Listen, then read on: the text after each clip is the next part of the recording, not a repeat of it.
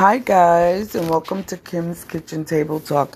I am trying to be softer with my voice because you know I can go Brooklyn.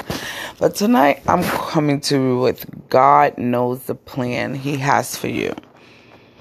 Um, so the prayer for tonight is For I know the plan I have for you, declares the Lord. Plans to prosper you and not to harm you, plans to give you hope and a future.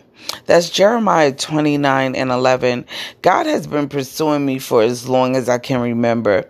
And I've always known that He has a plan for my life. In 1984, my mother made a desperate plea to God for my life. I was just five years old when I became very ill with a high fever while in daycare. I broke out into seizures and had to be rushed to the hospital. This is not my story, guys. This is another child's story. My mother, who was who was working at the time, frantically made her way to the hospital. When she arrived, the seizures had stopped and had been stabilized. The doctors didn't know what was wrong with me but suspected that I had contracted like meningitis. They decided the test to do the meningitis test with with which required a lumbar puncture to collect a sample of spinal fluid. And those are very painful tests, guys, especially for children. My mother was fraught with the fear in those uncertain moments. She prayed to the Lord, asking Him to spare my life.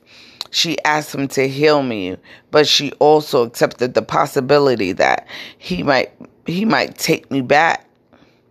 My mother was devastated to think that she could lose me or that God would take me. But he trusted in the Lord to heal me and accept his will. The Lord answered her prayer and spared my life that day. It took some time to recover completely after leaving the hospital, and I developed a limp. Surprisingly, the doctors could never explain about the illness I endured. When I went home, I walked with the limp for four months during recovery. This time, my mother continued to pray diligently for my healing, and again, God answered her prayer. I miraculously began to walk straight again. The limp was gone. It was as if I had never been ill at all. To this day, no sign of illness have returned. Amen. No seizures, no limp. I was completely restored.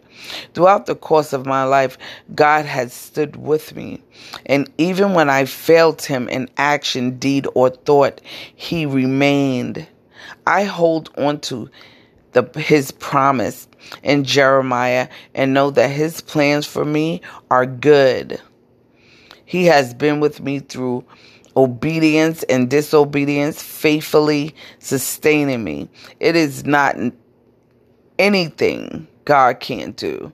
And I have done but by his great mercy upon me, and it is a gift available to all.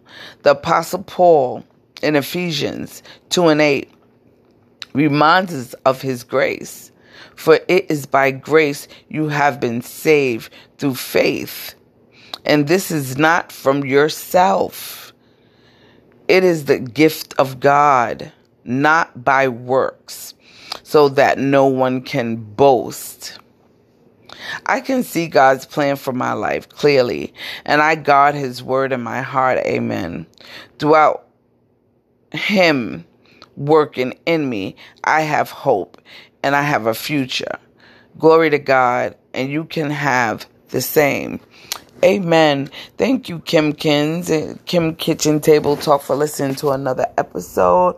I am out of it tonight with a very busy day tomorrow. So I just wanted to stay say I just wanted to say stay blessed and prayed up. Have a wonderful night.